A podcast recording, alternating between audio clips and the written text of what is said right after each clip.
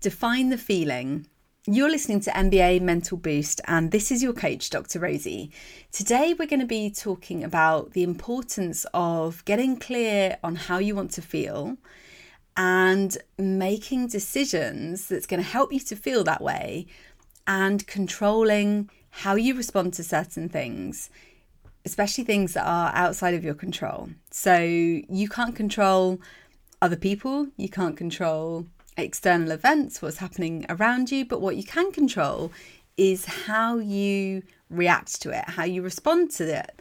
And that comes down to how you want to feel.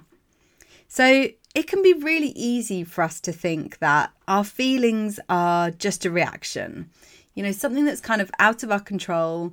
It just happens. There's nothing in our power to decide what we feel, when we feel it. And today I want to kind of just like bust that myth. It's a reminder that we 100% get to choose how we feel in any given moment. And this, I think, is such a superpower. So if we think of it, you know, this is a really empowering thing. And I've said before about how we think impacts how we feel, and how we feel impacts the action that we take, which then ultimately impacts the result. So, therefore, if we can work on what we're telling ourselves, and what we're telling ourselves is around, you know, what's happening around us, maybe external events, maybe what other people are doing, which is, you know, completely out of our control. But if we then shift how we think about this, how we perceive what's happening, we shift our thinking to some thing that's going to help us to show up in the way that's going to support us as our best selves, then we shift our perception of that and that impacts how we're feeling. We then literally can shift how we're feeling in the moment. We can shift it into something that's going to be supportive, that's going to be constructive. I've said before about being in that kind of high energy you know, we're through changing our thinking, we're going to literally shift our vibration, shift that energy into creating feelings that are going to support us to be our best self. So, this links around emotional intelligence and really being in tune with with your emotions, with how you're feeling, and remembering that you get to be in control of all of this. So you get to be in control of how you perceive and draw meaning from the emotions that you're experiencing, as well as determining the feelings that you want to experience. So if we think of emotions as the reaction to something, then feelings are our perception of it.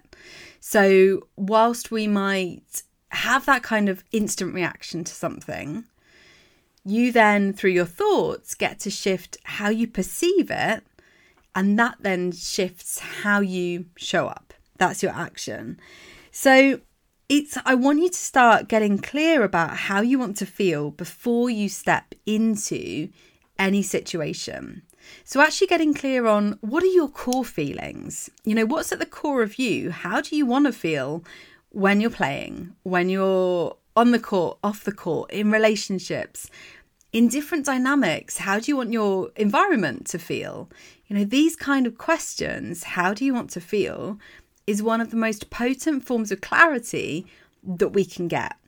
And if we get clear on how we want to feel, we use that as the driver for how we show up in the world. We use that as a driver for the actions that we take rather than grasping and holding on to goals and outcomes which, you know, yeah, we're probably going to achieve them, but once you achieve them, what happens next? We feel a bit lost. Whereas if you get clear on your feelings, you chase those feelings every step of the journey and you keep seeing that this is a journey and that you're evolving and growing and things are going to knock you off balance but that's okay because every single time you get to focus on how you want to feel and you get to decide to show up in a way that's going to help you to feel that way.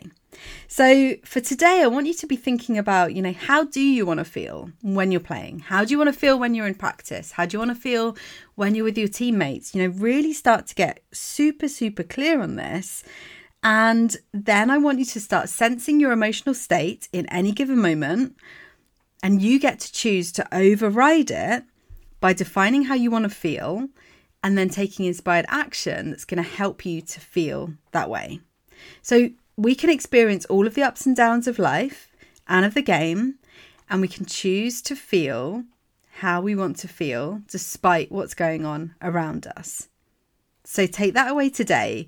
This kind of clarity and intention is going to change how you experience life, it's going to change how you show up, and it's going to change how you have an impact on those around you. Because you can't control what's going on outside, but you can 100% control how you respond, how you react, how you feel. Thanks for tuning in to another episode of NBA Mental Boost, the secret weapon to supercharging your performance on the court. If you found today's episode useful, don't forget to subscribe and share. You can connect with me over on any social platform. You can find me at Dr. Rosie Mead.